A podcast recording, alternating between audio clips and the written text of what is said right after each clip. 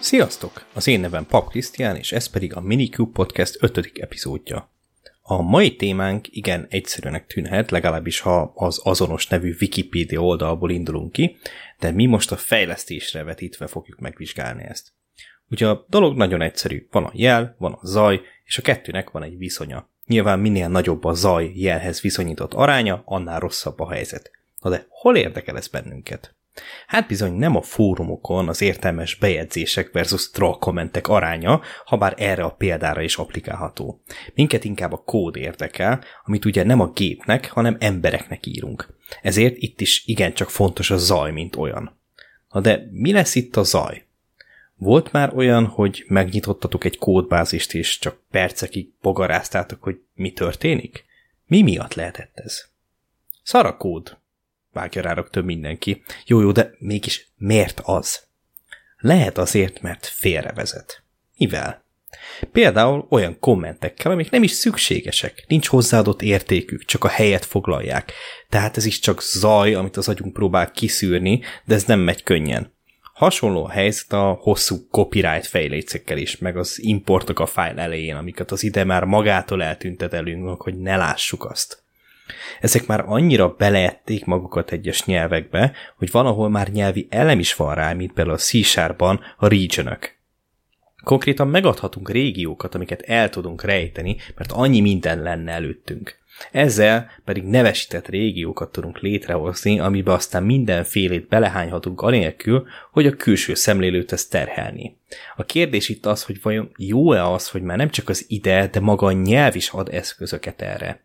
Egyik oldalról jönnek az olyan checkstyle szabályok, hogy ne legyen hosszú a file. Aztán jön az, hogy dugjuk el az importokat, amik aztán maguk 40-50 sort is elfoglalhatnak, meg dugjuk el a régiókban lévő dolgokat, amik szinte kiáltják, hogy ebből baj lesz. Aztán bum, 600 soros osztályokat gyártunk az importok amúgy se ok nélkül kerültek be a fájlba. Ha sok van, akkor az azt jelenti, hogy a fájlnak sok a függősége, ezzel instabilá téve azt, de ez már egy másik téma. Na de tegyük fel, nincs rengeteg import, meg nincsenek kommentek, amik hibásan azt írják le, amit csinálnak, és nem az, hogy miért. Miféle zaj lehet még a fájlban? Metódusok, amiknek semmi közük ahhoz, amit mi épp meg akarunk oldani. Ezért is fontos, hogy valamiféle sorrendiség legyen benne, és azok a függvények vagy metódusok, amik egymást hívják, azok mondjuk sorban legyenek. Nyilván van kódnavigáció, de több sort látunk egyszer, és jó lenne, ha amit látunk, az összetartozó is lényeges. Persze itt elő is jön a sokszor félreértelmezett single responsibility is, csak egy kicsit más szemszögből. Ami nem oda tartozik, azzal ne is terheljük a saját agyunkat.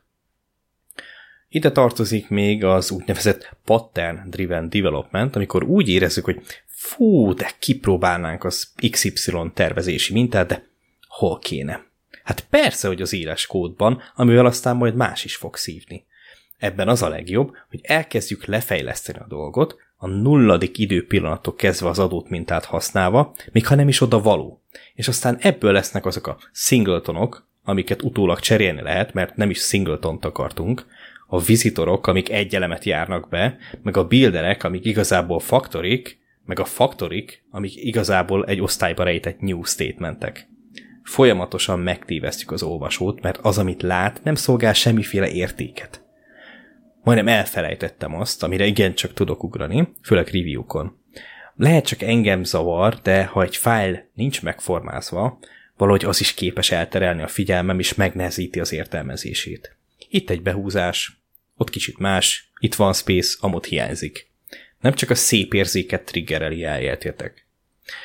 A másik kedvenc még az Impl utótag, ami ugye azt hivatott közölni, hogy ez egy implementációja valaminek. De nem tudtunk jobb néven előállni. Hogy mégis miféle implementáció, és így oda ezt. Fontos? Fontos tudni, hogy ez egy implementáció?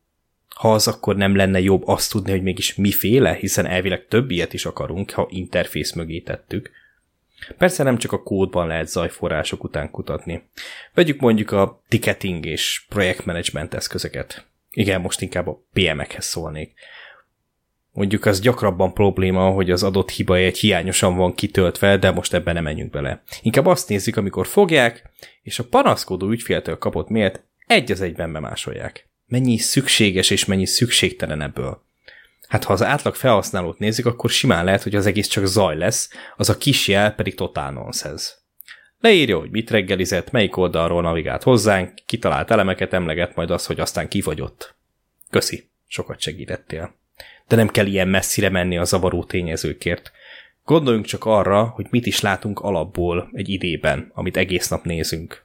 Mennyi hasznos és mennyi haszontalan információt is ad. Most megnyitottam, és azt látom, hogy plugineket kéne update A képernyő egy negyedét elfoglalja egy hatalmas toolbar, benne egy hiba üzenettel, ami egy sor, a másik negyedét a fájlböngésző ablak, és kb. a képernyő felében van ténylegesen kód. Ha ebben a kódban még van egy rakás zaj, hát akkor sok sikert a hatékonysághoz.